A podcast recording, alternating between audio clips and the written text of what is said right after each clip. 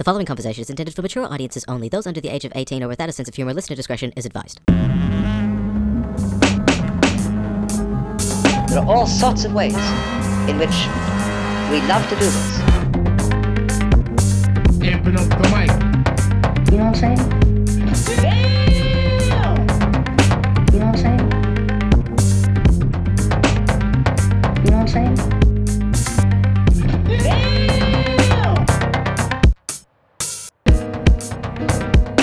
Nothing to be serious about. Amping up the mic. You know what I'm saying? It's an interesting point. Come on, let's get in character.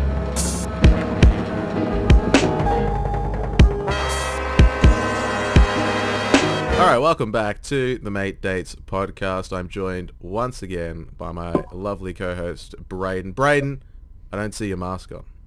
You're violating the new mandatory laws. We are in Victoria, which is of course the Florida of Australia, uh, and everyone, all of our neighbouring states hate us for failing to contain the coronavirus. I mean, to be fair though, I mean, when you compare it to like the United States, our cases are still pretty low. But don't you think it's, uh, don't you think Victoria, we're, we're feeling a little bit uh, isolated, alienated at the moment? Mm. Yeah, like we're, we're like the black swan of Yeah. the, the group of swans, and everyone's pointing the finger at us, saying, "This is why we can't have nice things," or "This is why we can't get back to normal." Are we exactly where we started? Like, that- what, what, you- where, where are we? Can you, can you help explain? Because I, at this point, it's like, you know, who, who is even speaking intelligently about what this is, where we are, where we're going? It just seems like, because, you know, for listeners who may be listening in the future, uh, we're basically back to original, you know, stage one lockdown here in Victoria. Um, stage one, or is, is that the? But what is I it? mean, I guess the correct term is stage three. Okay. But Um, but essentially we got a little bit of our freedom back and it was Yeah. swiftly taken away once it was I guess abused by by people who were uh, you know flouting the uh, house you know you know people having gatherings it's it's like you Mm. know I don't know people people need to do that stuff but like how do you make sense of this basically the same It's it's uh, spot. honestly, Jay, it's a, it's a very interesting like uh, perspective from a bystander. You know, if you're just watching this unfold, it's like, are we just running around in circles here? It definitely does feel like that.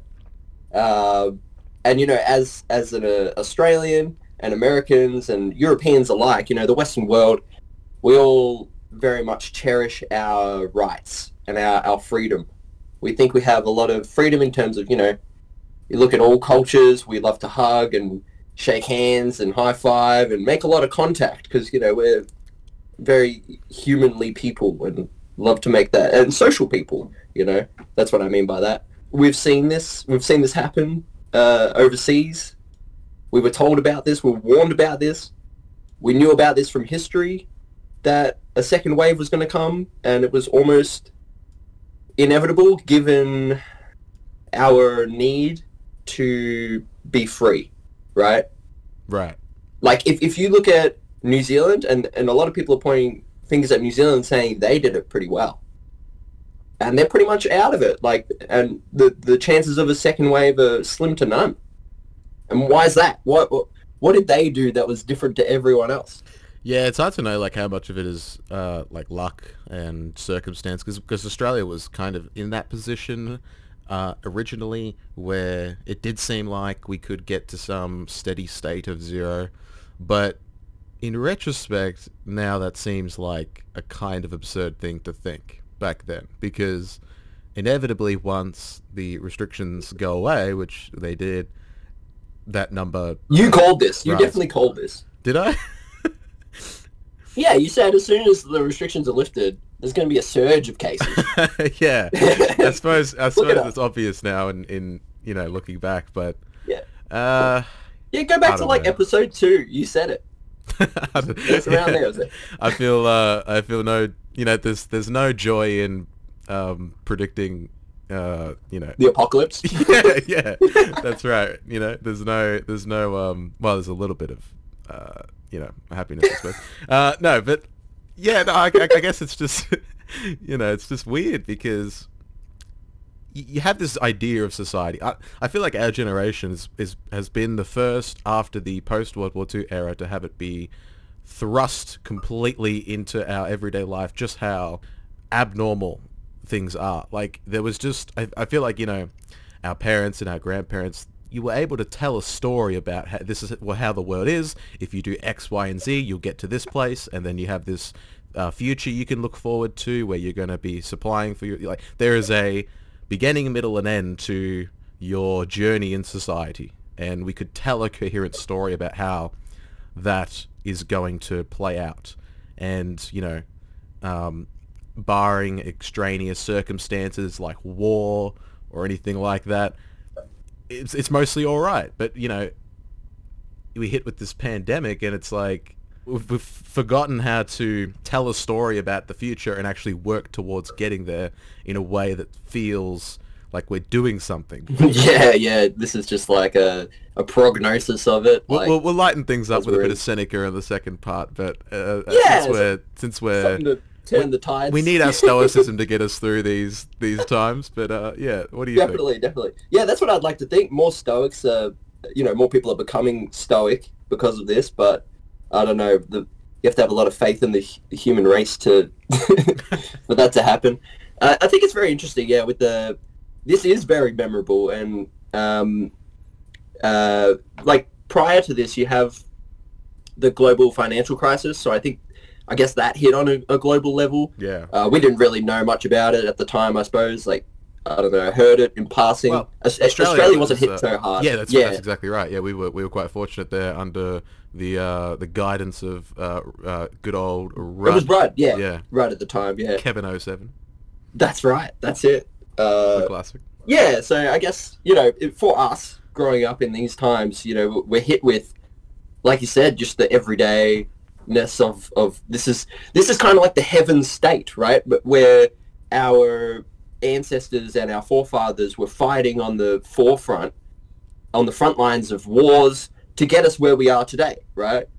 And we're born into this internet technological age where everything should be sweet and it's all like sorted out for us but i guess a lot of people have become complacent and the people in charge the people that can actually make any kind of difference uh, aren't being as proactive as possible given the fact that they've become so complacent in this idealistic world with all the conditions of finely tuned to suit our needs and to you know maximize happiness and Right.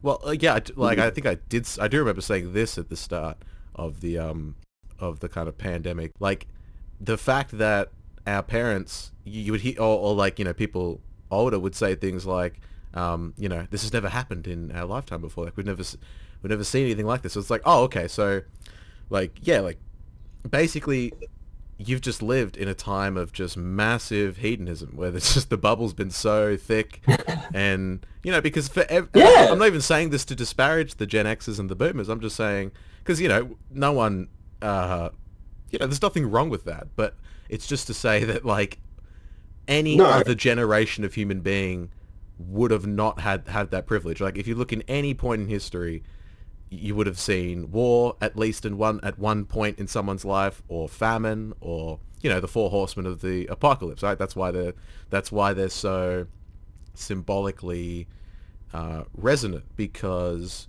most generations of people would have had to deal with one of these things and with in the post World War II kind of Western bubble, we've just been so free of that, and mm. so free of real problems that I totally agree with what you're saying about like complacency. Like everyone's just looking out for their job. It's like we don't really have leaders. Like it's I always I always find it funny where you know we have these Marvel movies where we're worshipping these heroes, but we don't even think heroes heroes exist in real life. Like we'll talk about um, you know Seneca and how he talks about Cato and and you know Socrates. The way he talks about them is like the way you would think you would you would actually want to talk about leaders, right?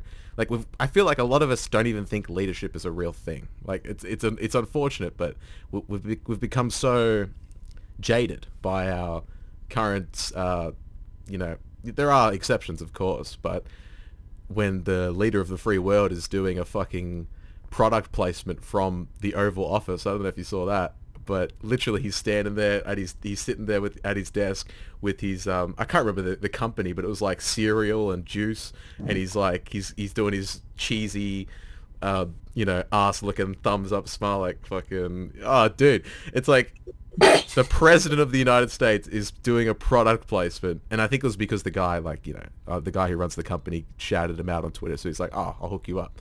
But Oh, like like like that that that's where we're at. Um you know, the person who was supposed to be the symbol of lead- leadership in terms of freedom, terms of like this is the country with all the power, with all the money, with all the resources to lead the world. And not only you know has his performance been lackluster to say the least, uh, he's now doing fucking advertisements from that chair. It's like you could could you bastardize what, like that seat any more than than he already has. Well, like you know, let him try. Like he'll find out a way to. So I don't know. You should look that up when we're done because that, that was Yeah. such a funny picture, man. It was like hilarious. I'm very interested in that. Dude, soon enough he'll make his own like TV show in the White House or oh, something. oh my god! It's so sad. He, he's still looking out for his hip pocket. Like in, in all these times with everyone suffering, he can't lend a hand. He's still thinking about, oh, I can make a quick buck here, or Yeah. I can make a connection. Like, we- what's this connection with the cereal guys gonna do to stop the like help the pandemic? Oh Like, yeah, because he's not he's not thinking like that. Like it's not no. you know, there was this myth, you know, when he initially got elected and also before he got elected because of the way he sort of played the Republican Party and, and sort of masterfully w- was able to infiltrate it and co-opt it um, by virtue of his ability to play on the rhetoric and appeal to issues that the voters and the base genuinely cared about. So there was this myth that, you know, maybe he's playing this seven-layer chess game and then when he gets in office, he's going to actually show us he's a real genius uh, behind the scenes. Um, like, it's just so obviously not true. Like he's just not capable of being that person.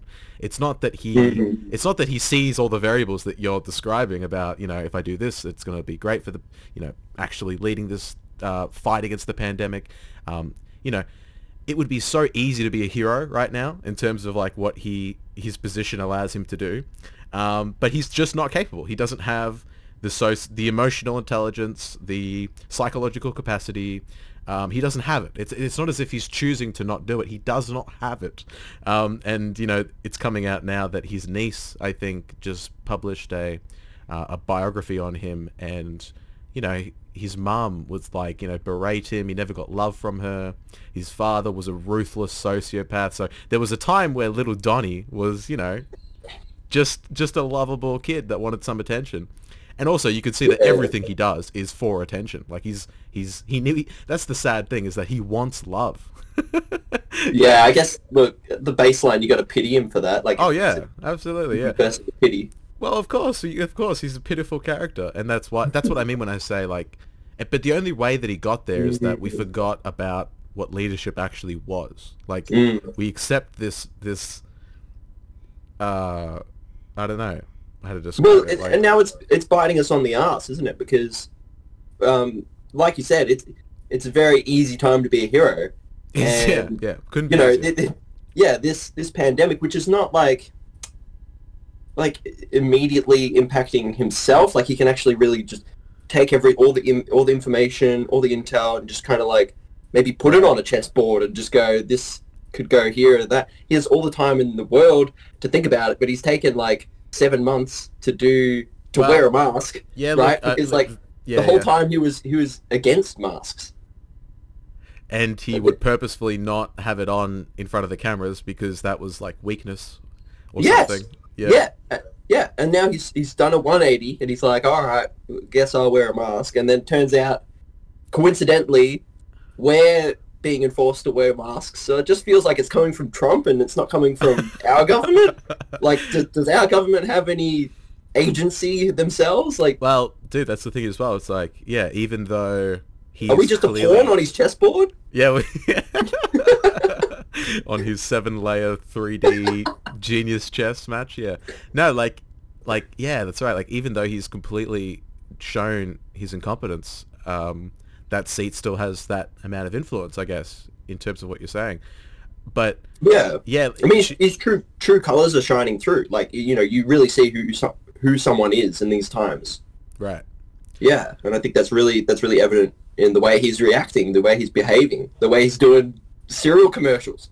Oh my god. Yeah. I, I actually saw that picture and I thought it was like photoshopped, but It's got yeah. Yeah, I would think so too. Yeah. I don't know. I, I don't I don't I really don't know. Like if I was an American, I would just be like Abraham Lincoln. Yeah. Like there are so many actual figures you can point to where you say like fuck this person was a real leader. Like they genuinely knew how to Yeah. use rhetoric to bring people together. But yeah, it's just like out of all the yeah, people. So true. it's so true. There, there's an actual like correlation of like intelligence and philosophically minded individual individuals and You know what I think No. it partly was as well is that Obama had that. You know, he like if you, you could imagine if this pandemic happened under Obama, we would have gotten some brilliant like oratory, right? We would have gotten some amazing speeches, and they would have been effective. But I think a lot of people's problem with Obama, and this really isn't Obama's fault. Um, it's more again the fault of the impotent bureaucracy that can't solve any problems you know, he, he he was able to talk the talk, but in terms of actually fixing problems, he didn't do much. So I think a lot of you know those red state base Republicans heard all that rhetoric about helping the working class, help do, doing this, doing that, and then they look around, and it's like all my family are dying of opioids, or like oh, my community's being ruined.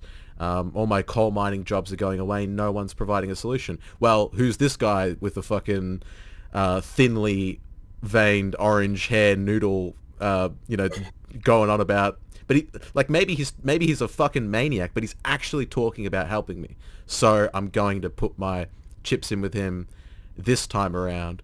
I think the most disappointing thing, I could understand that, I really can't, but the, the most disappointing thing coming around to this part, and this is a good chance to segue into Seneca here, is that in 2020, I mean, as I said before, in in an era where it couldn't be easier to just be a competent leader who knows how to get shit done. That's what everyone wants. And our other option is a 80 year old uh, decomposing, like the combined age of these people. It's like 170 or something. Like, Oh, what, right. what the Mm. fuck? Like, and and and I'll, I'll connect it to Seneca here. Maybe we'll take a break in a sec. But he actually, I I'm going to mention a quote later where he essentially says something like, "If you haven't figured out how to let go of your duties by the time you hit 50 or 60, it's like." If you can't die with peace, with like hugging your grandchildren, with actually figuring out what's meaningful in this life, if you're if you're still so power hungry by the time you're 80 that you can't let someone else take the reins, that you need to be in control and pull all the levers. Like that's that's not a happy life. That's not a life Mm. worth striving for. Um, that yeah that that sounds like some straight delusion right there. Like you're you're intoxicated by power. it's like meg- megalomania. Yeah, it's like what's the best thing for me to do in my late 80s? Run the world. Yeah. It's like, and this is a guy, by the way, Joe Biden, who's ran for president three other times and has lost every. Like the American people have said constantly, we don't want you. Um, and just because the, you know, the Democratic committee, the the establishment has said, okay, yep, we're fine with this decomposing soul. Uh, does it does it not look completely fucking crazy to you from the Australian perspective looking in? It's like, what are you guys doing? yeah, yeah, pretty much. It continues It- to bemuse me that we are. Can't help but feel embarrassed and ashamed for them, honestly.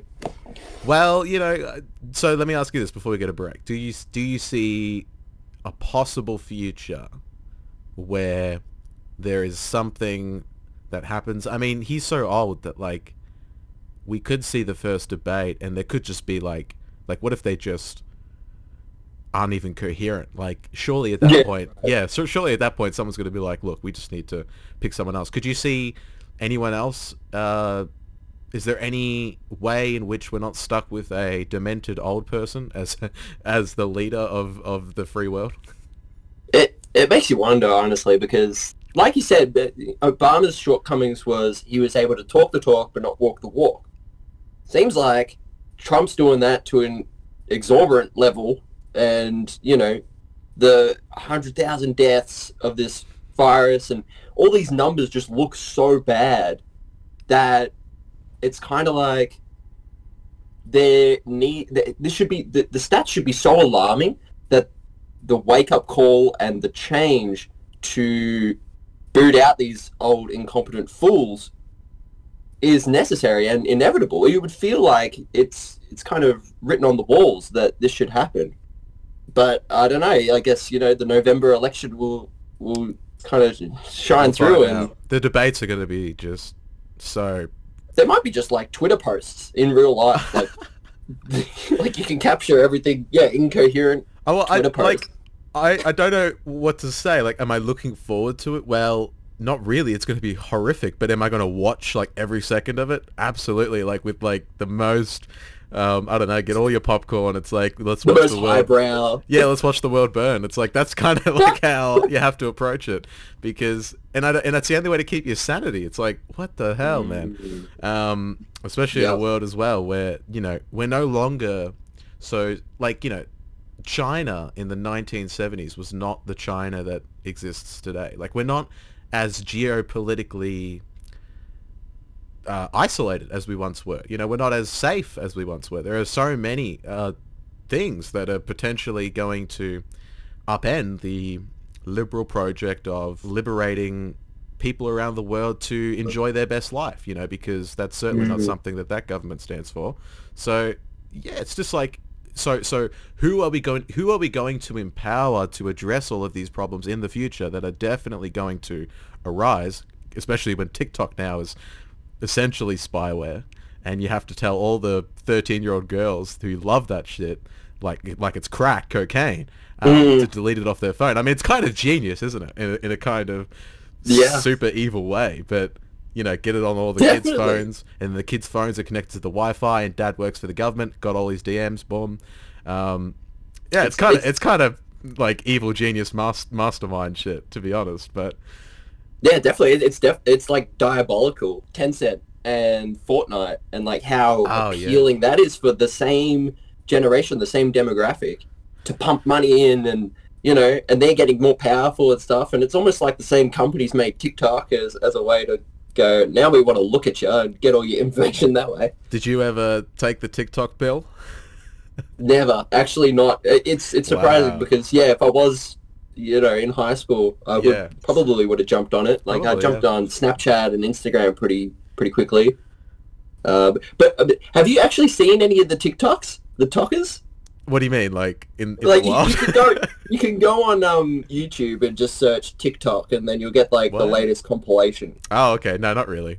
Oh, the, it's you should do it just out of just pure like curiosity. It's just fascinating what these people think is funny. right, Like- okay. every every TikTok is like pretty much staged. It looks so fake. Like Right. that guy was always going to turn around and say this, or this guy was always going to react in that way. The the houses that they do it in are always like really nice looking houses. Like they're all rich and they're just bored and trying to make memes, but they're so cringy. It's hard to watch. Like you're just like, oh, okay, yeah, hmm that was. I guess that was yeah, funny. All right. Yeah, I've I've actually seen a lot of that recently, where like you watch a like a short video on social media, and it's so obviously fake, but people yeah don't like. I don't know people because I think we've we've just accepted that people are going to stage things for likes, you know. But but you know I think both of us because we I don't know came to, of age just before this kind of all took over the world. Um, likes don't mean anything. So like, why? Like, what are you doing? Like, I don't, you know, I guess the the ambition to be an influencer is so deep in uh, a lot of young people, and they think that if they, um, eh, but you know, I can't I can't put myself above that because, as you said, if I was in high school. Doing the stupid shit that we were doing, trying to make each other laugh. Of course, you'd, you would- we would have recorded a bunch of shit and put it up, and um, yeah, like. Hmm. Uh, so yeah, you know, It's like it's like the need to be validated and yeah, and like yeah yeah, it is. approved by your peers. It, that's the likes. That's what that is Oh, yeah. really.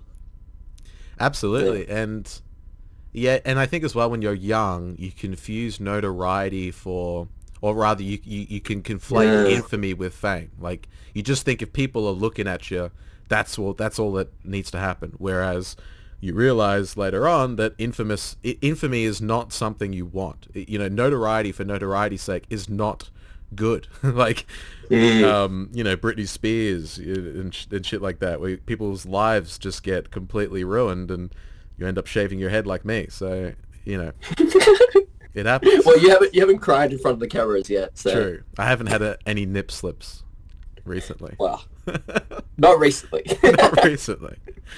All right, let's take a quick little breather and we'll go into some philosophy, some Seneca.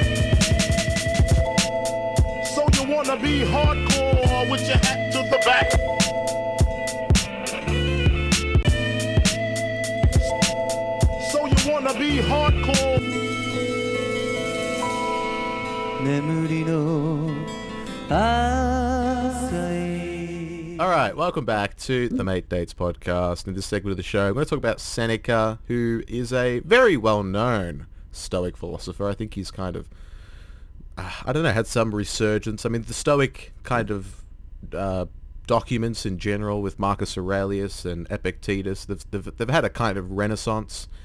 And I think Seneca in particular is quite enjoyed by many people because, you know, if you look into his life, it was relatively tumultuous. You know, we're not going to get into the history here, but look it up if you're interested. He ended up committing suicide by command of his uh, Emperor Nero at the time, who he was tutoring. Um, and, and Nero was, you know, infamously one of the tyrants of, of Rome towards the end of the empire. Um, you know, killed his, I think, mother-in-law, executed her. Um, just a all-around crazy guy.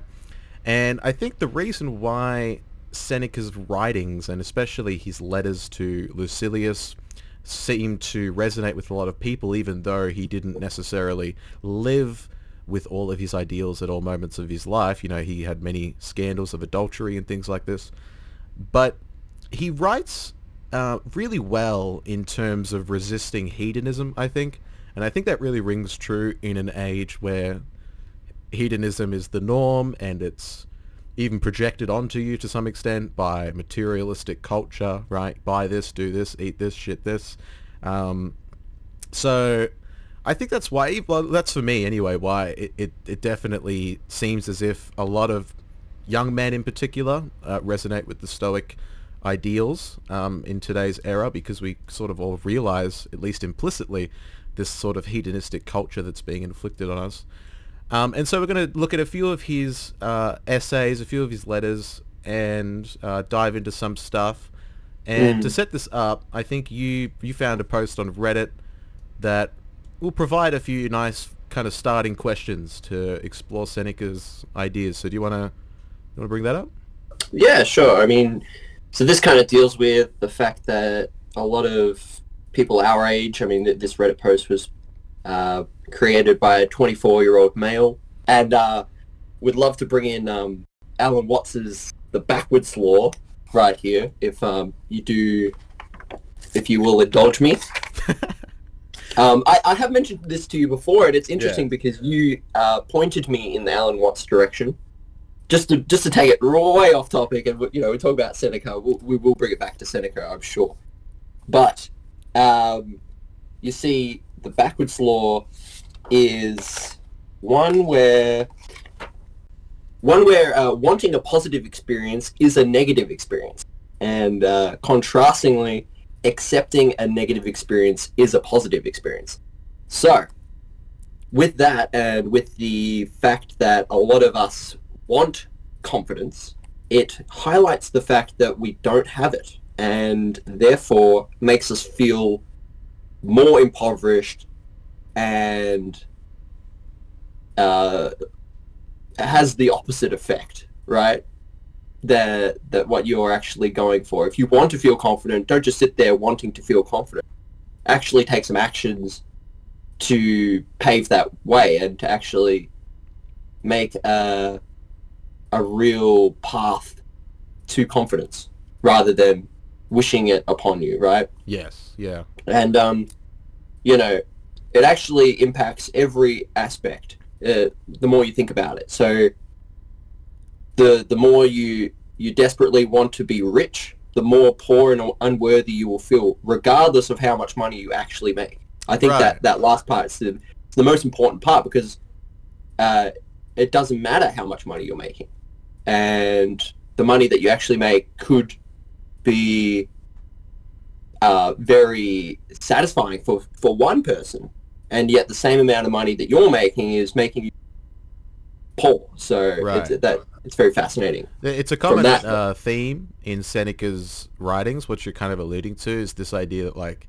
you spend a lot of time. You, you could you could spend your whole life being consumed by frivolous things, and you know whether it's power or money, like what you just said, or, or status. You could spend your whole lifetime trying to get those things, but what you will discover if you if you are obsessed with the kind of surface level, you know, things that are at play as opposed to something like virtue or wisdom, which is something that Seneca holds in much higher regard, you know, there is a sense in which you will never be satisfied, right? It's like it's like a hunger that cannot be satiated in that way. Um, so so look Yeah. at, what, what subreddit was this from? Is there a specific uh, area? Um, it was actually uh, just confident, confidence. Confidence. is that a subreddit? Just confidence? It's a confident. It's, it's Wow. a subreddit. Um, yeah, I Check follow a lot of really, I follow a lot of really weird ones, but yeah, that I mean they're very specific, right? But um, yeah, that one uh, it try to the community there tries to point people who lack confidence on the right path to get it, or to kind of make them realize that confidence is not as far away as you might it might seem to you. Right. Right. Right, right. So yeah, this this this post. Let's bring it back to the post. So um, you know, the, the question is, does confidence come slowly or does it hit like a wave? And the the user was BSBT 2019. Oh, So shout out. yeah, shout out, just you know, full credit, uh, stealing your content. Uh, No, he probably- I mean, if this guy, if he's listening to, Yeah. If he's listening to us... he's us, getting you an answer. He's getting an answer. yeah, we'll, we'll give him, yeah, we're giving him the attention he Yeah. wants, and he's looking for answers. So here we go. So, you know, I'll set the scene. So he he makes his bed every morning. He's started to wake up earlier. He's exercising. He's eating healthy. He's actually lost a lot of weight. You know, he's transforming his life around and thinking, what would a confident person do? And he's doing those things, kind of thing. Uh, he, he's focusing on dressing well. He's being well groomed. And so he's doing all these things, but he still doesn't feel like there's any confidence arising. He still kind of feels uh, a sense of emptiness and a void there. Uh, I guess there's still some self-doubt. And um, and so yeah, like the um, to bring in Seneca here, uh, he says that the artist may have all his colors prepared, but he cannot produce a likeness unless he has already made up his mind what he wishes to paint. So I feel like he's he's got all his colors there. The ingredients are there. He's done a really good job at making those important changes and cultivating healthy habits. But and another thing is, you know, he's like a lot of us in quarantine and unable to put his newfound perspective in in practice. So he actually uh, points out that he, he would like to talk to girls more. So that's kind of his. Uh, I mean, that's a pretty common one, I think. yeah, right. Yeah. So so that's kind of his goal, and he has said that, but he hasn't actually been able to see how he would handle that situation as yet. It's a funny um, paradox, mm. isn't it? Because on the one hand, you can you can see what he's saying, but on the other hand, you're kind of aware that the solution is just to forget all of the baggage that you're kind of carrying around, right? Like, it, it's a weird it's a weird um, position to be in when you are the person who's who's kind of stuck in that, and and like you, you could apply that to other things, right? It's not just confidence; it's like um, feelings of uh, loneliness, right? You could feel lonely um, because you know you don't have as many friends as you want to have, or or maybe you're not in a relationship and you're craving a kind of you know romantic involvement with another sapien such as yourself. Um, but Yeah. the paradox is that you know if you're able to just drop those feelings, and I don't mean drop as in like callously and coldly just turn yourself into a stone Buddha, right? I mean more like if you're able to see your psychological suffering from whatever emotion you feel like you lack, um, or for whatever virtue you feel like you lack, confidence, strength, courage, whatever, uh, part of the remedy is is obviously bettering yourself, and so it sounds like this guy is, is doing that. You know, dieting and exercising, all that's amazing, and that'll get you to where you're going. But the ultimate goal is is to just be free of those feelings, right? And you know, exercise and dieting, these are all ways of of pulling your mind off of the usual vices of slothfulness or, or of um, indulgence in food or Yeah. just uh, indulgence in anything, alcohol, whatever it is, just an over-reliance on something like that. Or, or you can even be indulging in your feelings of I'm unconfident and I'm this person. And there might be a perverse pleasure in identifying as a, a kind of victim of that, right? But yeah, that that becomes very paradoxical. I feel because yeah, Yeah. you're you're um, you're like you said, indulging in the fact that you're not that, so uh, you don't want to be that. So it yeah, it just it just becomes very kind of unnecessarily complicated for you know lack of a better it can, term. it can, and and the thing is, is that you feel the lacking more than you feel anything else. Like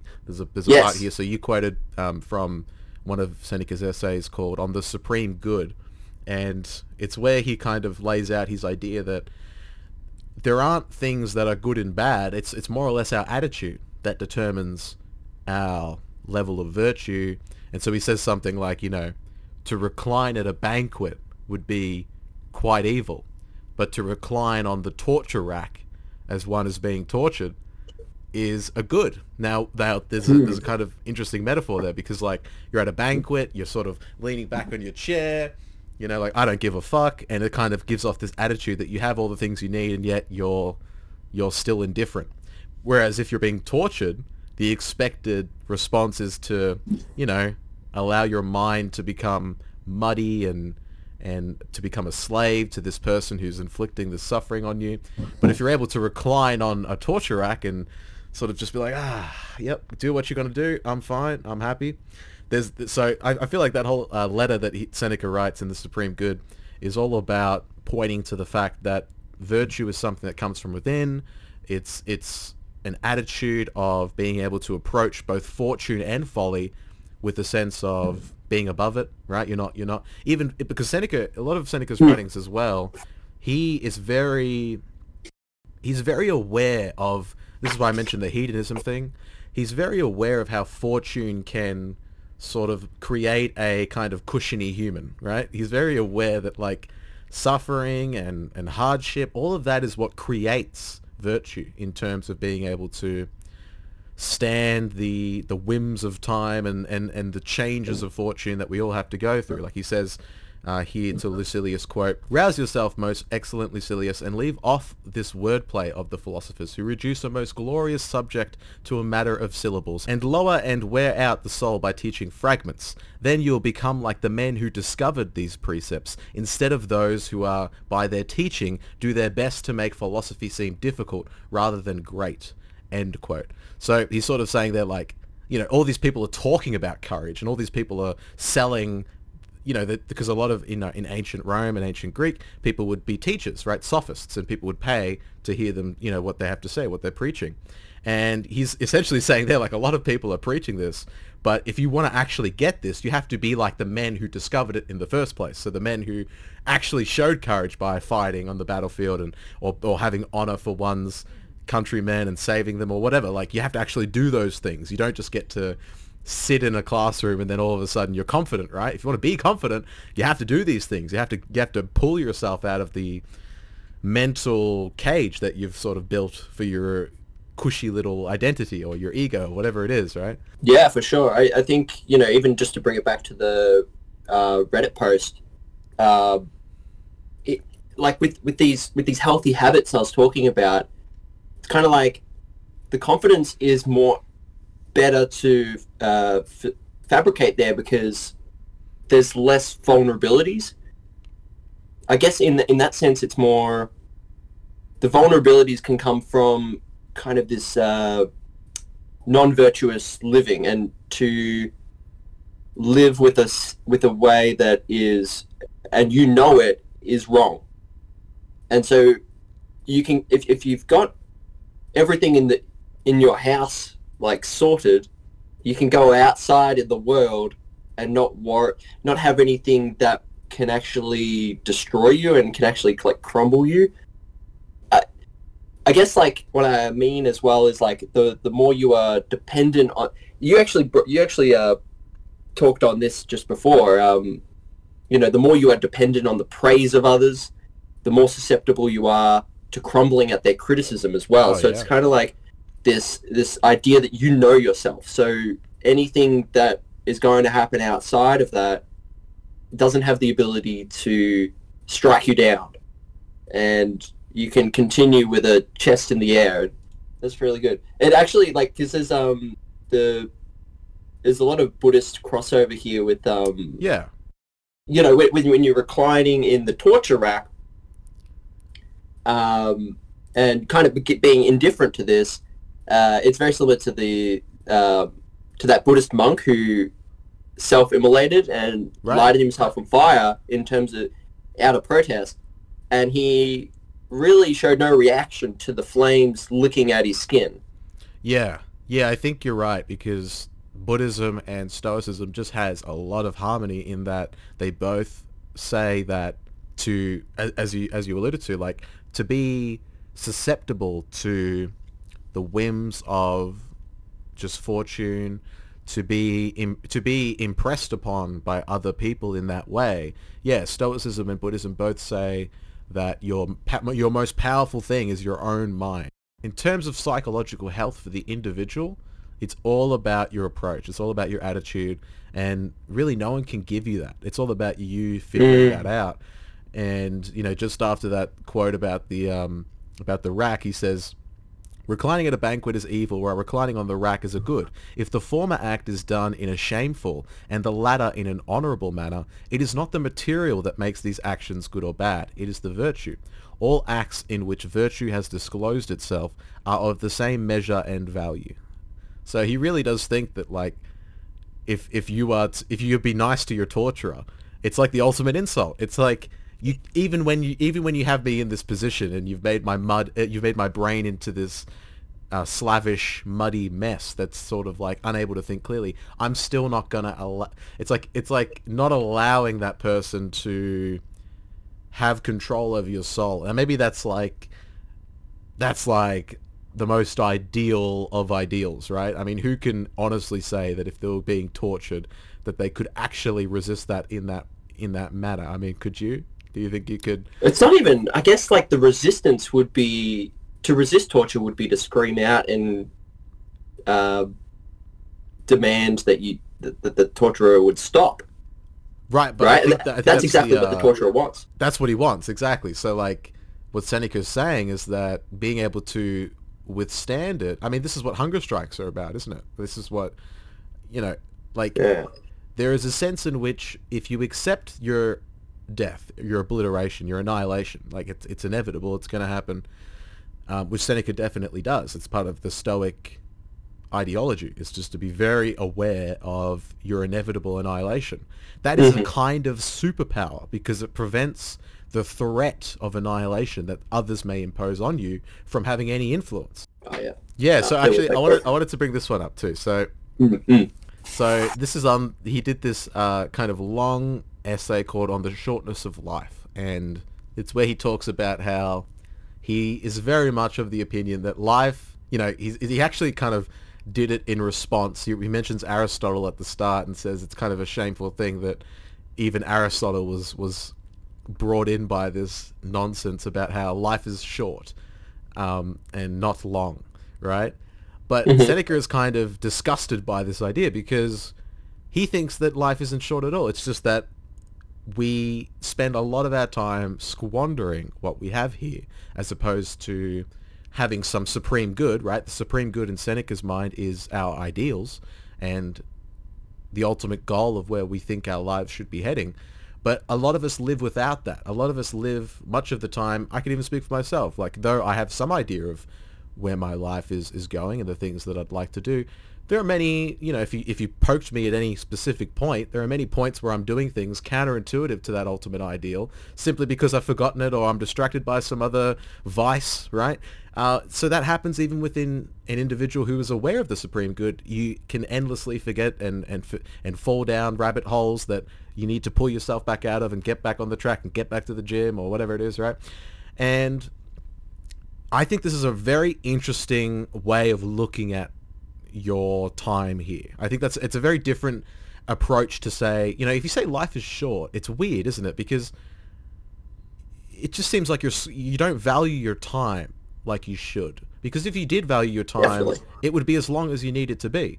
And and Seneca actually says this. He says, quote, and this is kind of the reference to Joe Biden and Donald Trump here, both uh, elderly grandpas running for the most powerful seat on the planet.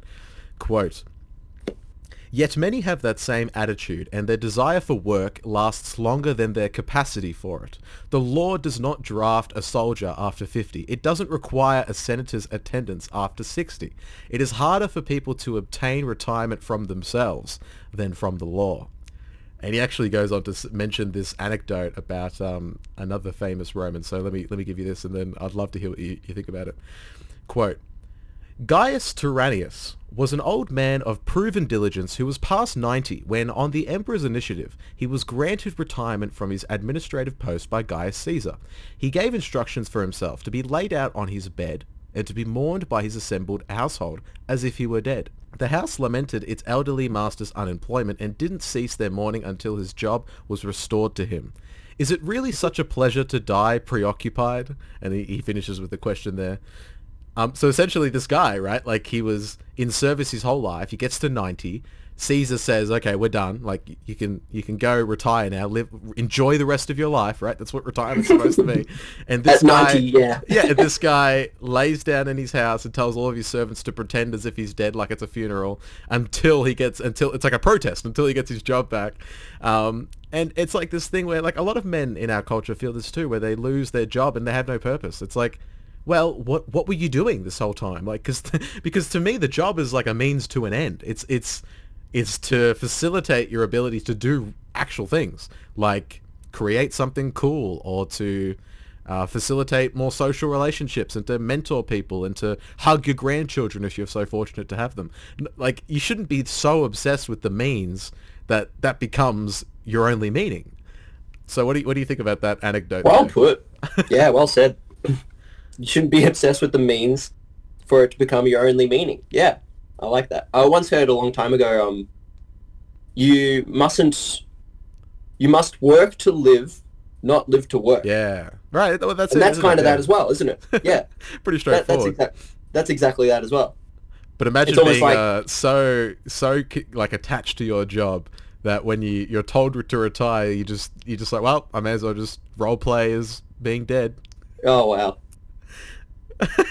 yeah, I mean, look. Um, what do you think?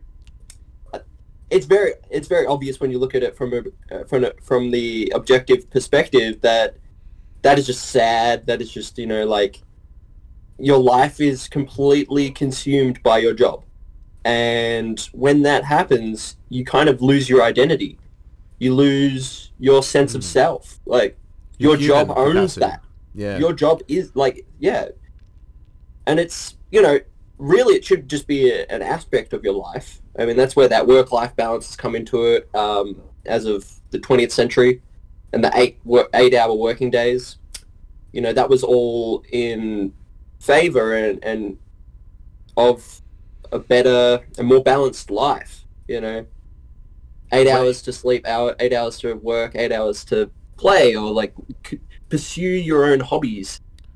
Like, I mean, that's that's where we were, had like come from, right? Like, if you even think about the hunter gatherers, none of them were just working constantly, tirelessly, and they they their relationships were probably the most important thing to them, and you know, um, even even like back then, and it's it's so easy to glorify it, but um, you know, they, they would only work work. What is that?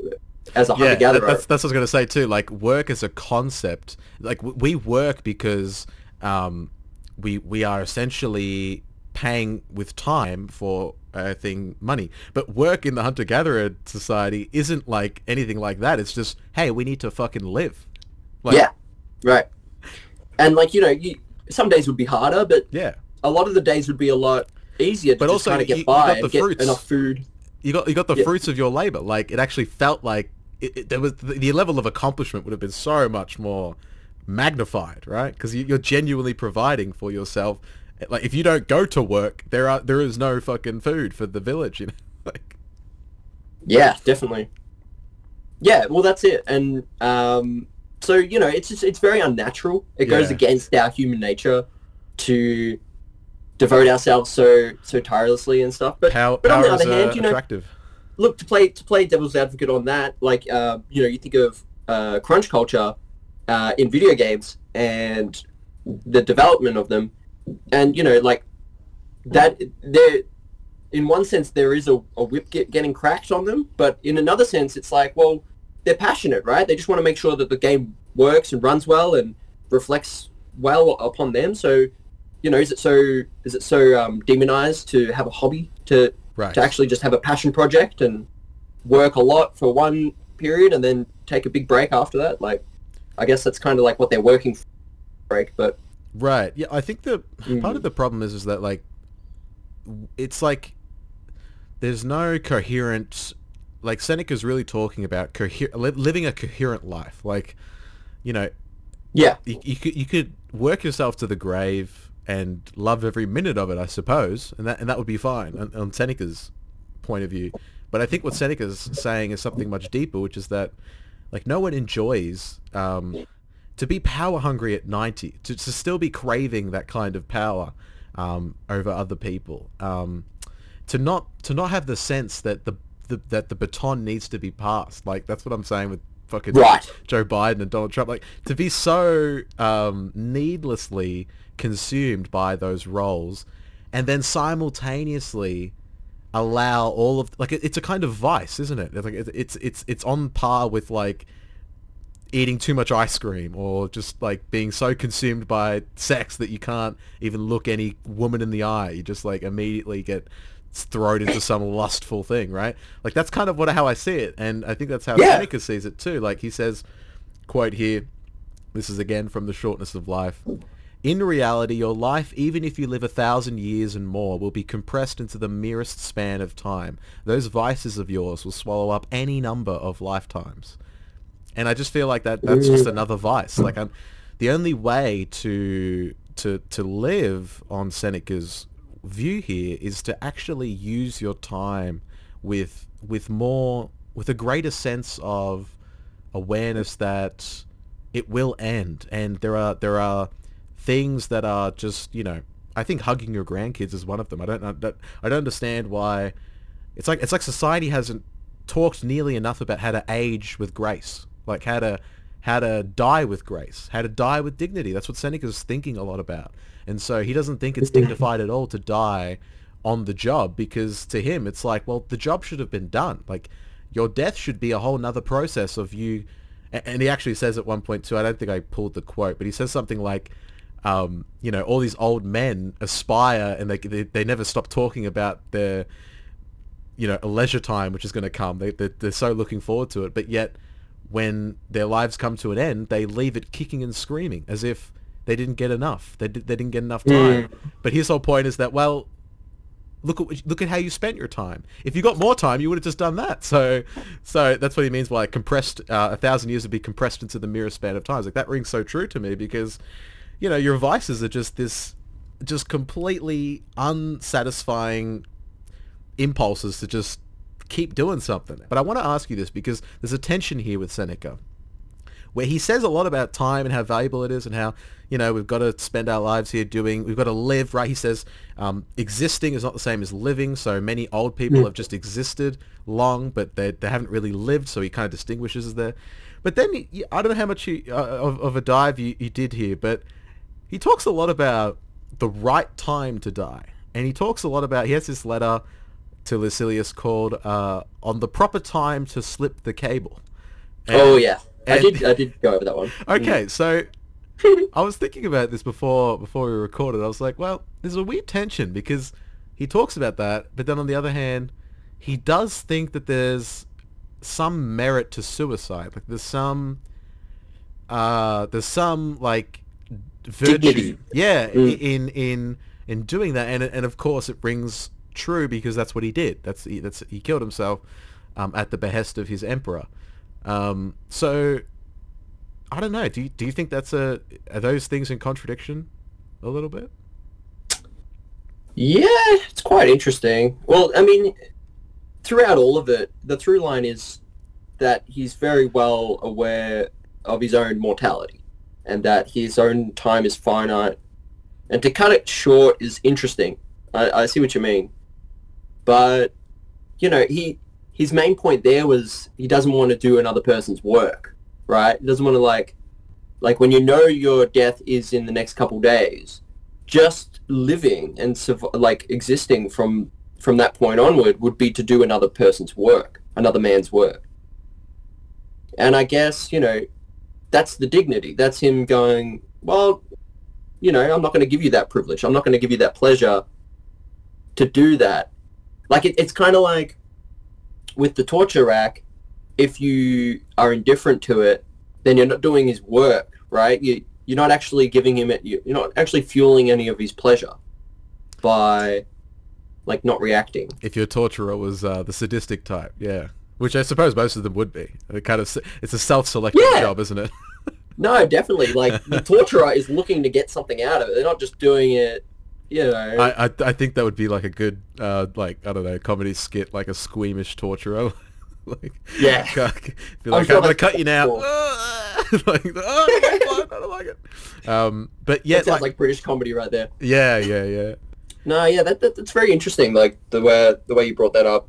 Mm. I never really didn't really think of that, but yeah, I guess look, he he ended up uh, committing suicide, so that is you know he's got to justify it some in some sense. Well, I guess it's like, on the one hand, there is this stoic appreciation of death that I respect, but there is something to be said about, like you said before, about romanticizing um, our our hunter-gatherer ancestors, right? Because we do that all the time now, where it's like, oh, well, hunter-gatherer society, but like in honesty, in, like, it, like, do you want to swap places, right? If we if we could do a deal right now with the with the genie and say, okay, well, we- we're going to swap you out with uh, Bubachar over there in, in fucking you know 400 BC or whatever, um, and you're going to have to kill and hunt and and basically be much less comfortable than you are now. It's like, do you take that deal?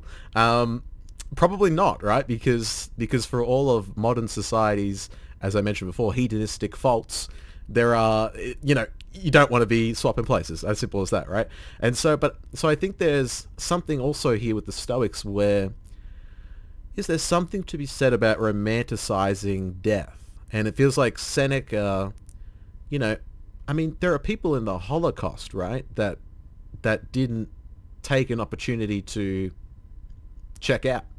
And if you and if you prod them today and say, I mean, they're all very old now, but there are stories about people in in you know Jewish concentration camps during that time who who managed to like live happy lives. There are stories about people who were able to like get up, hey John, how you doing? And I think if you're Seneca and you're you're kind of constantly thinking about is this the right time to slip? Is this the right time to slip the cable? Like I feel like um, the problem with that is I, I can actually I can I can accept that there's some merit to the idea that there's there's a right time to die.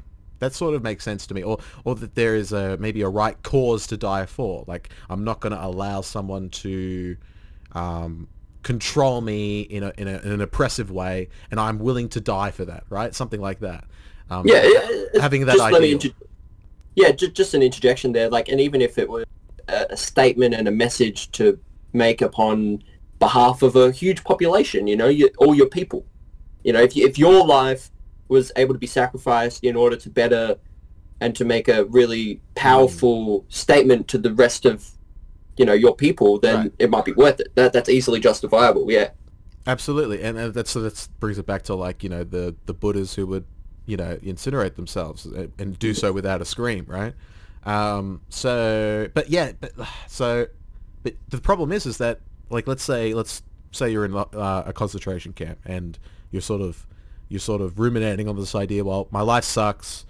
I'm I'm basically a slave, or like even if you are a slave, I mean, do you do you entertain that idea? It feels like it, it contradicts Seneca's point about being um, uninfluenced by the whims of Mm. like bad circumstances, right? It feels like you could use Seneca against Seneca and say, well, no, because you don't really know where things could go. You don't know if the next day something like the Americans are going to bust in and say, we've freed you, like you're all good, and you committed suicide that the other day because you thought so so you never really know what circumstances you're in and so it seems like Seneca's idea that there is a right time to do that if if your circumstances and well-being get so bad that you that you should do that it seems like that maybe contradicts what he said about reclining on the rack right um True, so true. what do you, what do you make of that, No. that tension there i don't know pretty that's a pretty fair point to make um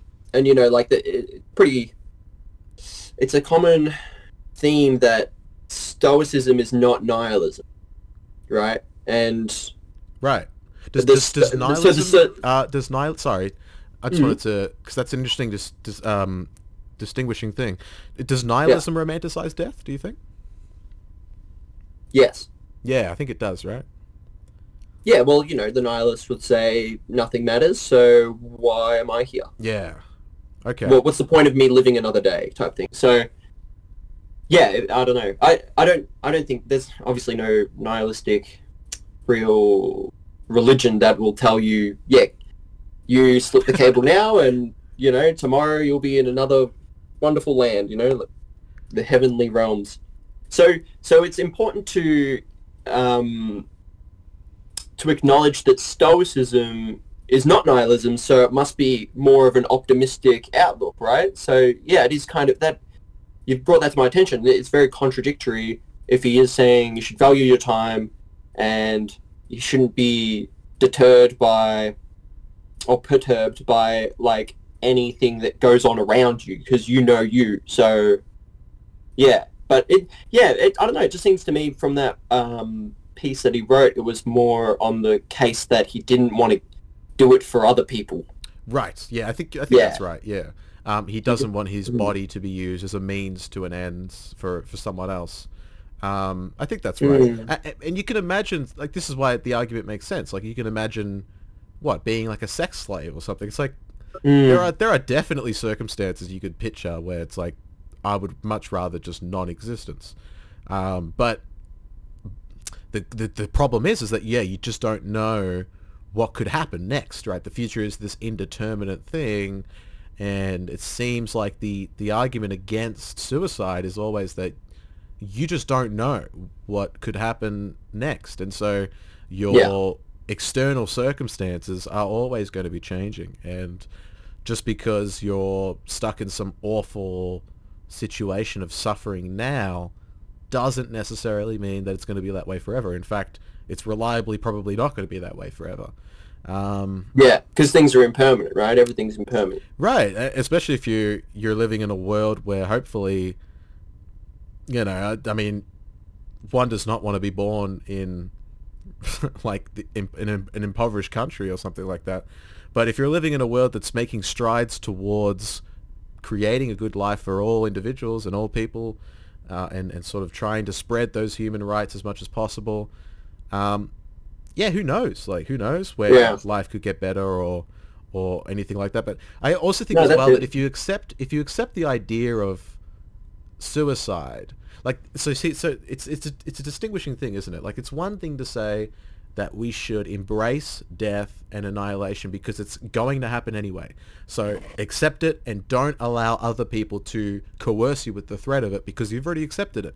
It's going to happen at some point. So make sure you it's a good hill that you're going to die on. Make sure when when the opportunity for someone to exploit you arises and you have to make that choice make sure you make the right choice right that you can live with um, but Yeah. so so that's one thing but it's different to say that you should be kind of actively searching for the right time to to sort of martyr yourself right you can, there's a kind of other l- lane to it where you can become death obsessed and death and very romantic about it um, i guess and i think uh, I, I guess i've been thinking about it more recently i've been playing with that tension more recently because Don't do it, Jay.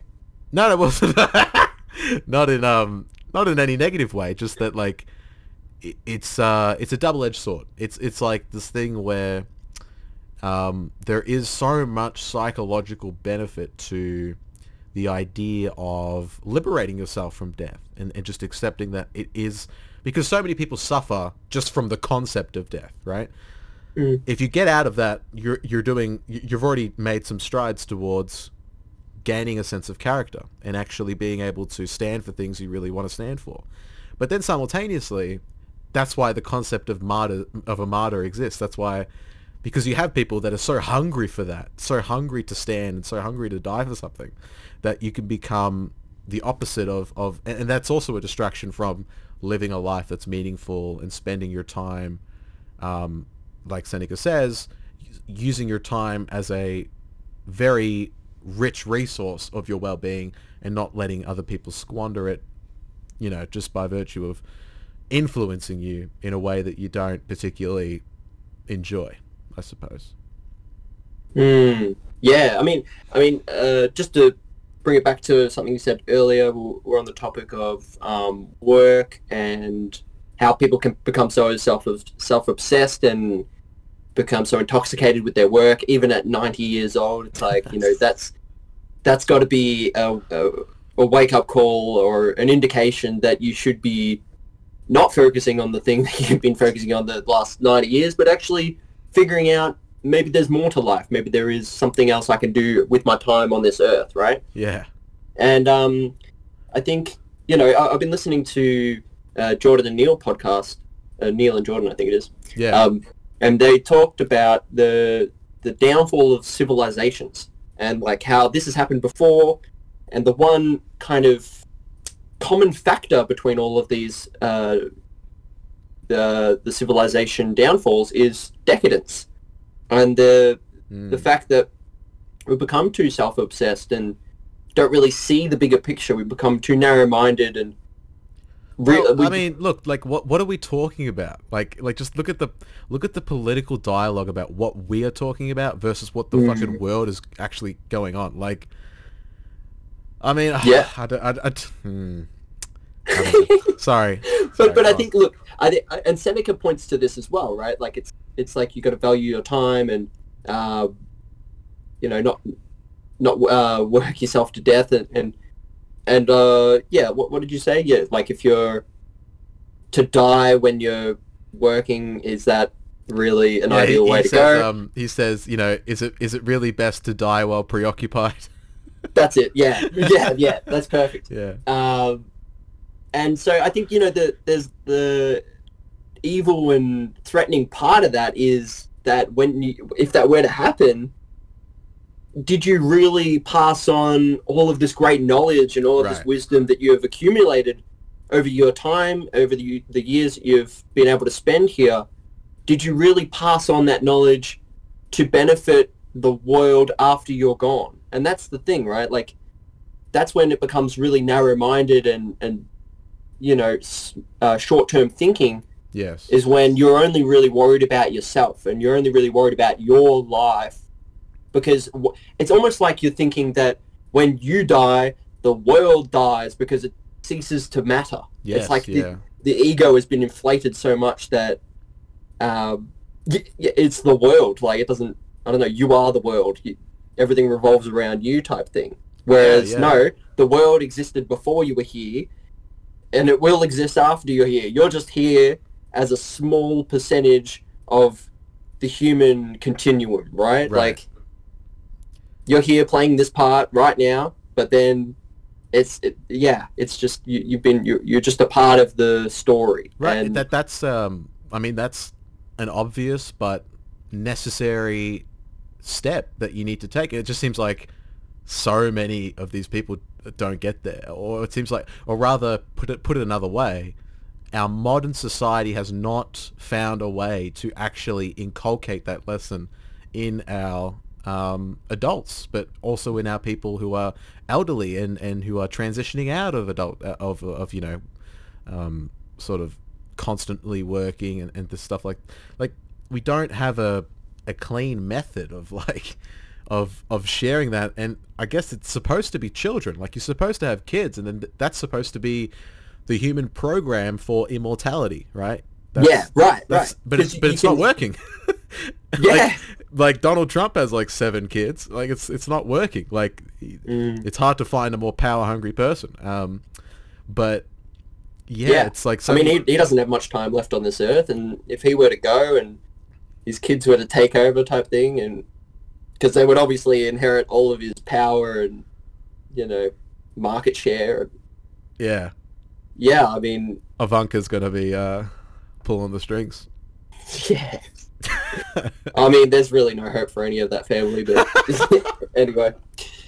but yeah, you're right. Like this, so that's the that's the method of immortality. That's kind of the secret. We the the secret is we are immortal through the power of our children, through the power of uh, uh, procreating and and being able to transmit our ideals and uh, our Right. beliefs, our Yeah. values, and, and I mean, I guess that's kind of the the basis of a religion.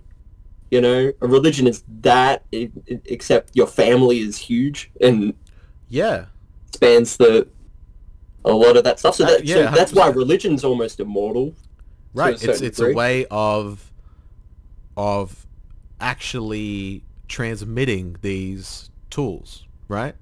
Um, Yeah, among the community that is united.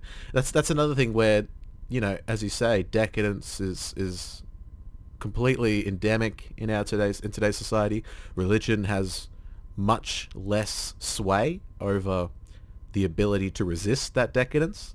You know, it used to be the case that religion was probably and philosophy, right? Seneca in terms of how he sees philosophy, those are our best tools at resisting vices and hedonism. But I think it's just so hard in an era where no one is told this, right? No, you, you don't get told this from any sort of reliable institution, right? School doesn't inculcate these lessons. Um, the workforce doesn't. No one tells you that like you're supposed to have your own sense of what you're doing, your own ideals, your own sense of the supreme good, and ultimately there'll come a time where I mean, hopefully you figured out that like it didn't really matter, and and you leaving this place won't really matter, right? You know, that's that's sort of what Seneca's getting at too. It's that these people have such a level of self-importance, as you said, where like the when they die, like the world ends or something. And so I think Eric Weinstein makes this point all the time, actually, where so many people. It seems like one of the symptoms of modern society is that very few people actually care about the world after they die. And I, I don't know, and it's hard to. There are many causes for that, right? Reli- religion being far, being much more impotent is probably one of the causes, because religion, for all its faults, gets you to think about the world beyond you. Um, But because of its obvious absurdity on the surface, so many young people who are just aware of just basic science reject it outright, but then don't realize that they need some tools to deal with the fact that they're going to be leaving this place sometime, and that's going to happen, and it's necessary, and life is only enjoyed once that realization sets in on the level that it actually does need to set in on so you can actually relax because there will come no that's the thing as well it's like so much of modern society like no one knows how to fucking relax. It's like no you can't put everything down because we're so hedonistically induced by all these, you know, the next meal, the next uh, beer, the next uh, jerk off, the next sleep, the next uh, like we're so thrown from vice to vice to vice. There's nothing left to do but just indulge, just ravenously and ferociously. And and no, and I'm not above this certainly, but I'm just saying that like there it, it, it is it is a, a kind of um, symptom of our modern culture that it's that it's very hard to uh, resist because everyone's doing it. Yeah, well said. Um, there was a quote on it that sounds perfect for this. Uh, here we go. Many think that we Stoics are holding out expectations greater than our human lot admits of. And they have a right to think so, for they have regard to the body only. But let them turn back to the soul, and they will soon measure man by the standard of God. Ah, there you go.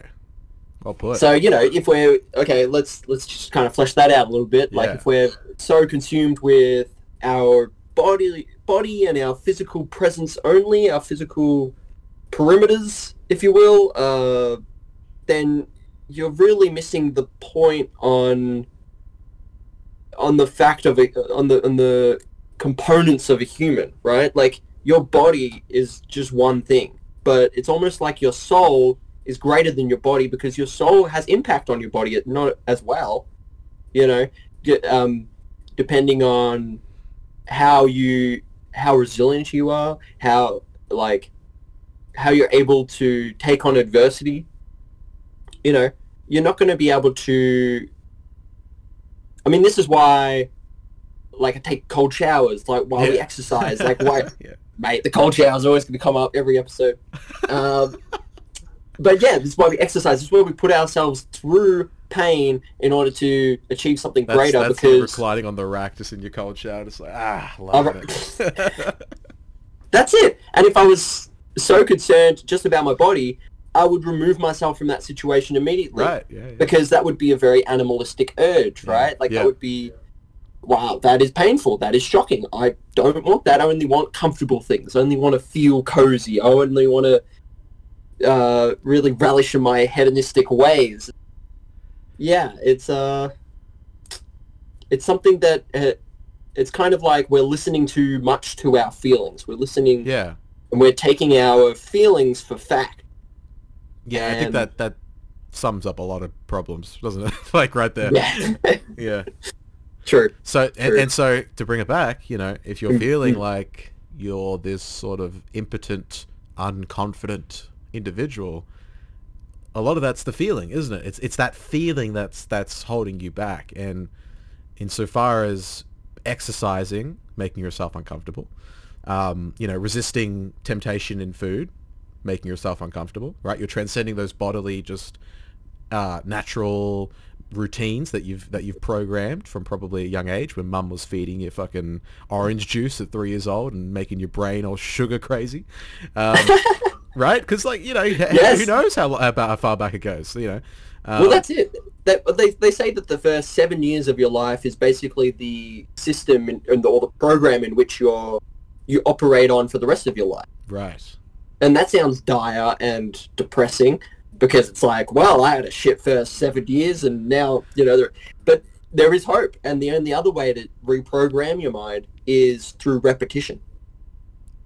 And that's what I truly believe. Like, you know, that is living that good life, living uh, the examined life because um, if you're able to put yourself through uh, these these trials and tribulations, you are able to see who you really are. Like how you react in these situations really shows you that you can handle anything. And so, walking up to uh, an attractive female specimen, Mm. you are able to. That sounds so nerdy and corny, man. But yeah, that's you're able to realize that is just one thing. You know what they think of me doesn't make up the entirety of my person. right right How they react, it might be more of a reflection on them than it is on me. it's funny because like I, I totally agree with what you're saying but like the the whole romance thing men and women. It feels like that goes so deep. Like like there is some part of me that's like I, I hear you but on the same token it's like if you are rejected or or even the opposite maybe sometimes if you're you know you're so, someone's so attached to you um those are complicated. Those are those are so like there's so much depth to those emotions, and and that's part of why I think maybe this person's struggling too, is because the feeling of helplessness is also so powerful, and like and and again, you know, in in an era where victimhood is rewarded, it's not it's not something that is appreciated, but also lovingly told to get over it, right? That's not that's not the stage we're at. We actually reward victims. We we think that we I mean, Jussie Smollett was the prime example of faking a hate crime so that he could be a victim, right? Like, so, so when that's happening, it's like, well, we- we've gotten so far from the real virtues of what Seneca's talking about, and in terms of actually being a strong, courageous character from within, as opposed to seeking a victimhood status from others and having that be your source of confidence and courage and all the rest. Yeah, i i if you're feeling unconfident, you have those feelings, the thing to get out of it is, as you said, do uncomfortable shit. Show yourself that you're not that thought, right? That's kind of it, right? Like, in Yeah. what you're saying. Yeah, that's it. Prove to yourself so that you can almost uh, uh, meticulously unpro- reprogram your mind into understanding that your perspective was jaded. It was delusional. and, and you're transcending your the story that you were telling yourself like you're like Yeah. you are this yeah like and i think a, a lot of human happiness seems to be um The way we frame it, right? Like Yeah. the way we yeah absolutely Yeah, yeah. Even even um, past experiences that were absolutely negative in the moment can be seen as a character building moment in your life uh, upon yeah just the way you frame it, just the way you look back on that and go, I handled myself really well, and there's nothing else I could have done, and now I'm a stronger person because of it, or something. You know, like Yeah, yeah, yeah. And, you know, this is not, you know, these ideas are not unknown to people who have genuinely had hardship. That's the thing, that's the thing I was referencing before where it's like, you know, probably if you've been in the military, you, like these things are just second nature in terms of like having extreme discipline, extreme, you know, there are problems that maybe come with a, uh, with a personality that is too rigidly disciplined or confined in particular patterns of behavior. But the the essence of what it's about in terms of um, transcending your story about yourself that you're only such and such, you know, those are the tools that get you out of it. Th- uh, It's being able to just like vigorously approach new and uncomfortable experiences that may be fearful, that may be, uh, you know, you, you just might feel like I cannot conquer this, and and using the tools that you have and proceeding to conquer it is the source of like the greatest well-being in this life. It's it, and that's that's you know anyone that's done anything hard will tell you that. That and that's why I'm kind of again with Seneca. Surviving a, a very horrible experience can be its own source of well-being. So maybe hmm. you know no one no one wants to say that they you know were, was were in the Holocaust or anything like that. It's a horrible fate. But to be able to be the type of person who got through that is its own source of like character. And Yeah, so, 100%, And so yeah. to say that like, well, I'm, I'm to be stuck in the circumstances in the present and say, well, my you know my well-being is so bad, I just need to off myself. That seems like maybe it's it, that's its own feeling that you're kind of uh, buying into. You don't Mhm. necessarily should be. Um, insofar as conscious experience is still there, that should be. I mean, this is the ideal of ideals, but that should be enough of a source to, you know, pursue and when one is not mentally broken down, I suppose. But that gets into a whole other topic of like uh, how the mind can break down under very significant stress, right? You know, you could be the most disciplined person in the world, but all of a sudden someone hurts you or hurts your family and you'd have no way to reciprocate. That could be its own kind of soul-destroying thing, right? That's a horrible circumstance to be in. It's probably the circumstance that like a lot of North Koreans are in, where if they say anything that's like they don't clap loud enough, um, then you know their family gets rounded up. They get rounded up. So it's not as if this is like uh, an anecdote. This is this is real life, and you know to be able to survive those circumstances, like there there is something to be said about survival. You know, for so much of human history, it's just been about survival. You know, there's been no time to muse over the good life. It's just survival. Um, yeah, I guess I guess yeah, the good life and like actually living as as opposed to existing is really just a, a new privilege in our human history, right? Like yeah. like you said, surviving was just the kind of expected thing, or not even expected. It was just like the the thing that was that they were grateful. For. yeah, yeah. Gratitude came from surviving, and It's now reward system. we are existing, and we feel horrible, and, and we're we're allowing Well, negativity. well, to- because how much I of life is spent just musing over purpose? Like, what am I doing? Like, because we're not chucking spears and and and making fires, right? Because that's This is all, true. That's all we were doing before. So And uh, hey, to bring it back, jobs. That's our that's our best way, a really easy way to get purpose in life now is through a job, because it, it makes it feel like you're living for this, right, right? And we're all looking for that, and and yeah, you know that's why religion's enticing in a way, right? Like 'cause yeah, if you devote yourself to the church, that is your sense of purpose. You found your purpose. Great. And then you Well know it's kind of like it, it puts it puts those little chatters in Yeah. your head to bed. Puts them to bed, you know, the chatters in your head to bed. chatters in your head to bed. All right, is there anything Nicely else? done. Uh, I think we I, I think we touched on everything, and uh, I hope uh, BSBT we Yeah. answered all your your queries, and You're welcome. Maybe maybe we could do that more often. We'll bring in a Reddit post and we'll just like flesh it out heaps and yeah, Helping out the redditors. I mean, they're all incels anyway, so you know. Yeah, true. Got to give them a hand. No, I, I, I, I have a weird relationship with Reddit. I, I do consider myself a redditor, but I, I don't comment on anything. Like, do you, do you ever comment on shit or like, I, I, the people who feel the need to say something about everything, I'm very suspicious of. Yeah, yeah. Look, usually I'm a lurker. Usually I'm pretty silent on Reddit and I just kind of peruse the comments and Yeah. oh yeah, this is what this person's saying. But uh, a lot of the time, especially when the when the post is old, it's like why would you comment? Yeah, You know, it's an old post.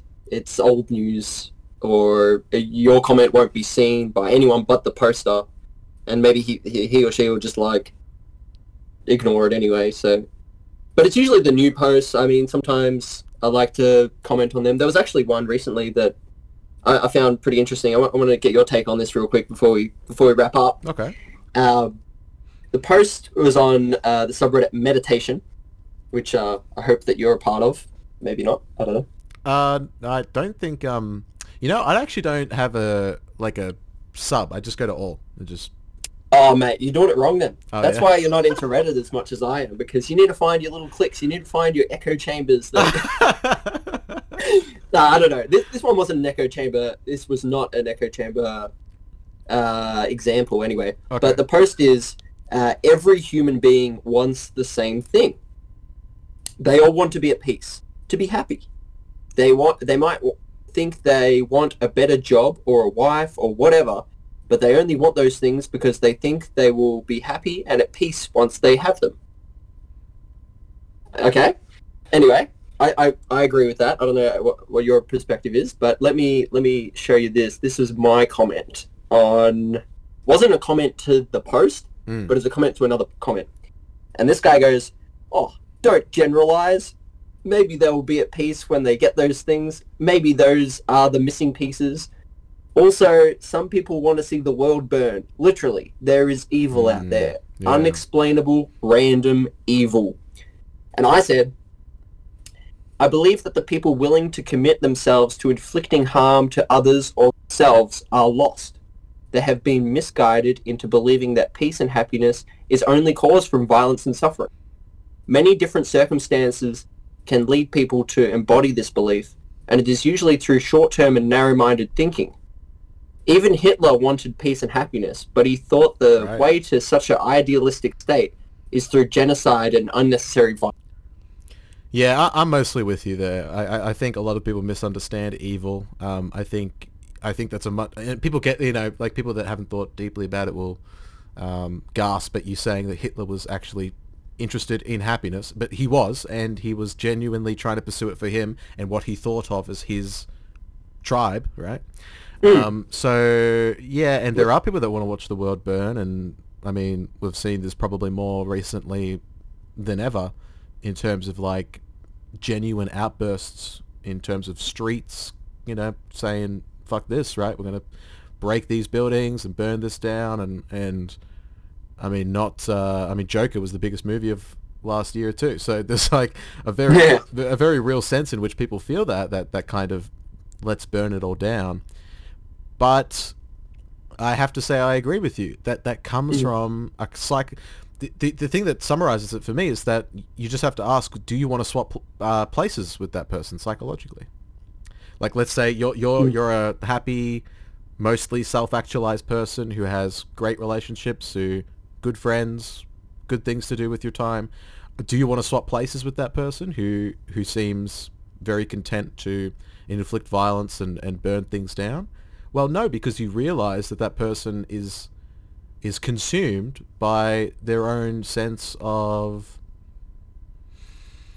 well, they're, they're consumed by a lack of meaning, right? They're consumed by Yeah. their own detachment from other people, and the truth is, in turn, I wouldn't I wouldn't say happiness. I would say we're all kind of craving a belonging, right? A, a kind of attachment to other people, like, and, and you're worse off if if you don't realize that you are within a social network, and that social network not only can you influence, but you're a part of it. Like it, it's it's it's you. You are, you know, your relationship to your mother or your best friend. Like it's not just it's not just how they perceive you. It's like that's who you are. It's like we're, we're so defined socially. Those social connections are so important to our identity. And if you're so detached from other people that you're just willing to, yeah, basically you confuse bitterness with intimacy or something like that, or you can you confuse detachment with intimacy, or if you don't even have intimacy with anyone in your life, it's very easy to get put on that path of destruction. And destruction is another form of love in that way, where it's like, look at me, look at what I'm going to do. Um, it's a kind of attention seeking, and that's why that's uh, to bring it back. Like Donald Trump is definitely interested in being happy.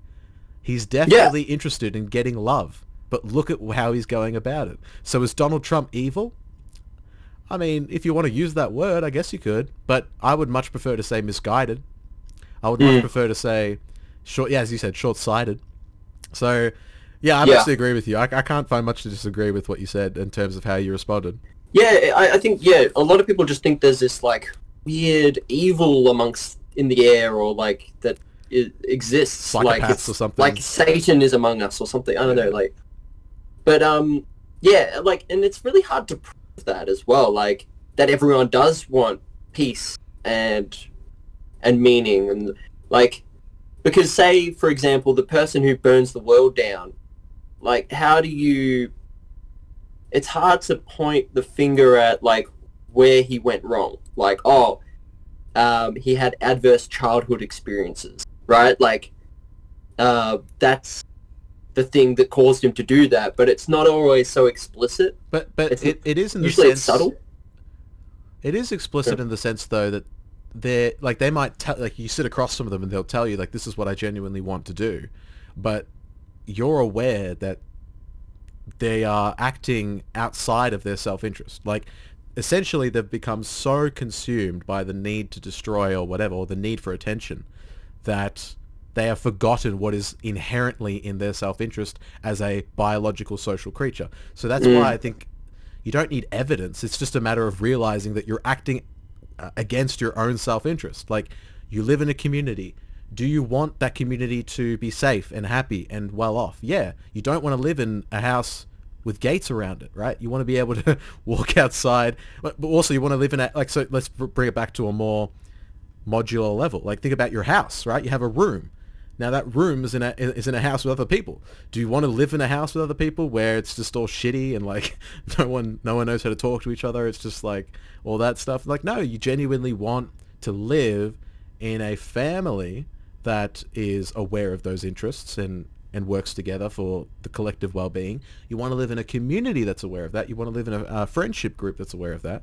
And if you don't have that, then it becomes a question of maybe I'll destroy, maybe I'll do that. But it's, Yeah, it's so obviously against one's own happiness. I, I I'm easily um Oh, oh, sorry. Okay, hold on. Sorry, I, I Yeah. cut you off, but that's exactly it, right? So, Mm. like, only when you've severed your connection to your fellow human beings are you able to do that. Like, like, and it, but it, and admittedly, it's very easy to do in the kind of capitalist, faceless creature world we find ourselves in. It's it's very easy to dehumanize, but if you realize that by destroying the world, you destroy yourself, right? That's the point. So Yeah. it, it just occurred to me to put it like that. So sorry. Um, no definitely and, yeah. and I'm sure um, I think Seneca or even Marcus Aurelius has said something along the lines of you know you hurt a fellow man you're actually hurting yourself Right. um, and yeah if you have I guess yeah but like the nihilist will say well I don't care about myself so why would I care about anyone else Sure.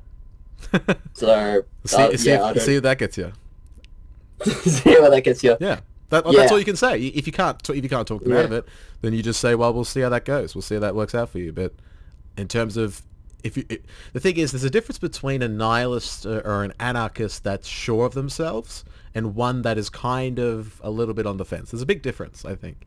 You know, Yeah. like you could pull someone back and, and, and argue with someone who was at least willing to reason about it, but someone who was just willing to burn it all down purely for the sake of their own interest in doing so, those are the real psychopaths. Those are the people that the word evil should be reserved for. Are you going to call just people evil who just incidentally do something wrong, but they're trying to do the right thing? Like that that word Yeah. gets that word gets uh, slippery, doesn't it? It's true, it's true. And, you know, intention has a big part of that, Yeah. right? Because if their intention was to do something right and good, and they slipped up and they accidentally burnt the school down, it's like, should we should we castrate them for it? I don't know. Their intention was good, and they're human, so we should really factor that in. I'm trying to think. Uh, I'm trying to think what good action would it would it like try to um, start a, a bonfire at the school, a little campfire, and just burns it all down. and then I'm loving the fact that the punishment is somehow castration, like we're in some fucking medieval fucking public Well, look, the- castration. the teacher is uh, teaching the kids the safety of fire and you know Right. what to do around a fire. And I don't know, he slips over and, and trips inside it, and then You know, it's funny that you you mentioned that because like the thing that we don't really talk about though too is that maybe we could say, you know, all people just want to live a happy life, right? Most normal people just want to get by, just have a good life for their kids and blah blah blah. But I mean, we are a very sadistic species. Like we used to in the medieval days, there, there was this practice called breaking the wheel. Do you know that? Do you know about that? nah. essentially like so so back in the days of like very public um tor- shows of torturing right um i mean the romans did it famously with like gladiators fighting animals and shit um but yeah like in the medieval days too they used to do this thing called breaking the wheel where they're like they would pull out this wheel and people would come this is like a this is a communal show like everyone would come to watch people would kill for like the best seats. They would like really this is this and this is how we kind of did punishment before we had the police right? Before we had a objective non-biased uh, institution to defer our our more you know sadistic tendencies to. Instead of torturing this person to get our public relief we put them in jail and they serve their time. It's like it's different. It's not public. But they essentially used to i can't describe it perfectly so look up a video if you're interested in this but they used to get like a wheel and the person would kneel down and they would just like slam it against their back essentially just breaking all their bones and and shit like that. Um i mean in the last of us there was that scene as well where they they called it clipping the wings or whatever where she Oh yeah. yeah like just horrific shit like that. And like and the truth is we are very sadistic. Like there's a there is a part of us especially in mobs where we really enjoy watching people suffer. And maybe maybe it isn't so simple in in, in so far as we just say like everyone just wants to be happy and, and live good lives maybe there are people that just think that pain and, and sadism is is actually the the thing worth pursuing and not creating a a, a nice place where everyone can get along and share in the well-being. I don't know. Well, look, I, what I would say to that is um, that those people that are enjoying the show of public humiliation and Right. stripping of their dignity, dignity do want hap- happiness and peace for themselves. They're not they they are short-sighted in thinking that they are not aware of everyone else's need for peace and happiness, right? Like as long as they are satisfied in that area, that's all that matters. And I think that speaks on our self-interest and our decadence more than anything else, right?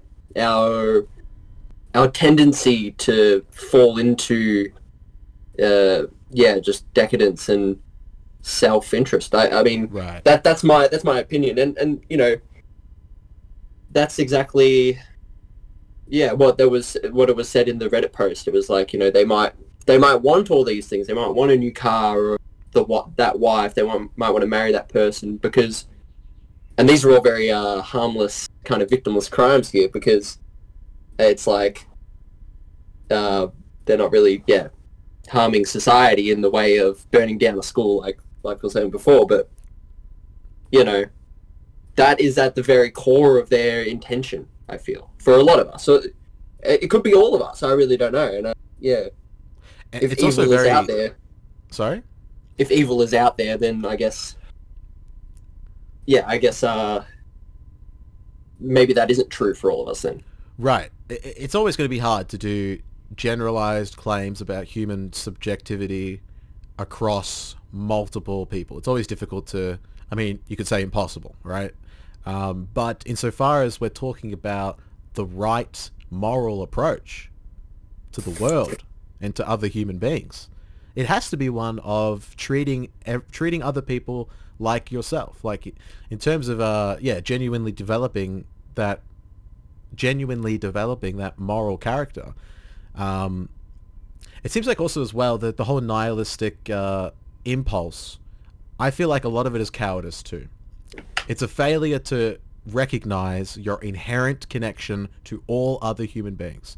Because when, when you go down that path, you make yourself better than. Like, I'm not these... Like, basically, the nihilist has a lot of... Uh, has a lot of time to say how disgusting and unredeemable human beings are, but they don't consider themselves a human being, right? Like they kind Yeah. of so so it's a kind of uh, catch catch twenty two um, cheekiness there um, that I think goes on. But um, yeah, there you go, bit of moral philosophy there towards the end for you, and uh, hopefully you enjoyed our discussion of Seneca there. And if you want to look up his writings, there's tons of stuff online. Uh, we used mostly the, the Tao of Seneca uh, by Tim Ferriss, who's collated a bunch of stuff there. So you look that up. He's also got audiobooks where he does that too. And Seneca's great if you've never done uh, any philosophy or stoicism. It's he's very plain spoken, and so he's a fun read. Definitely check it out if you're interested. But that'll do us for today on this episode of Mate Dates, and we'll see you next time.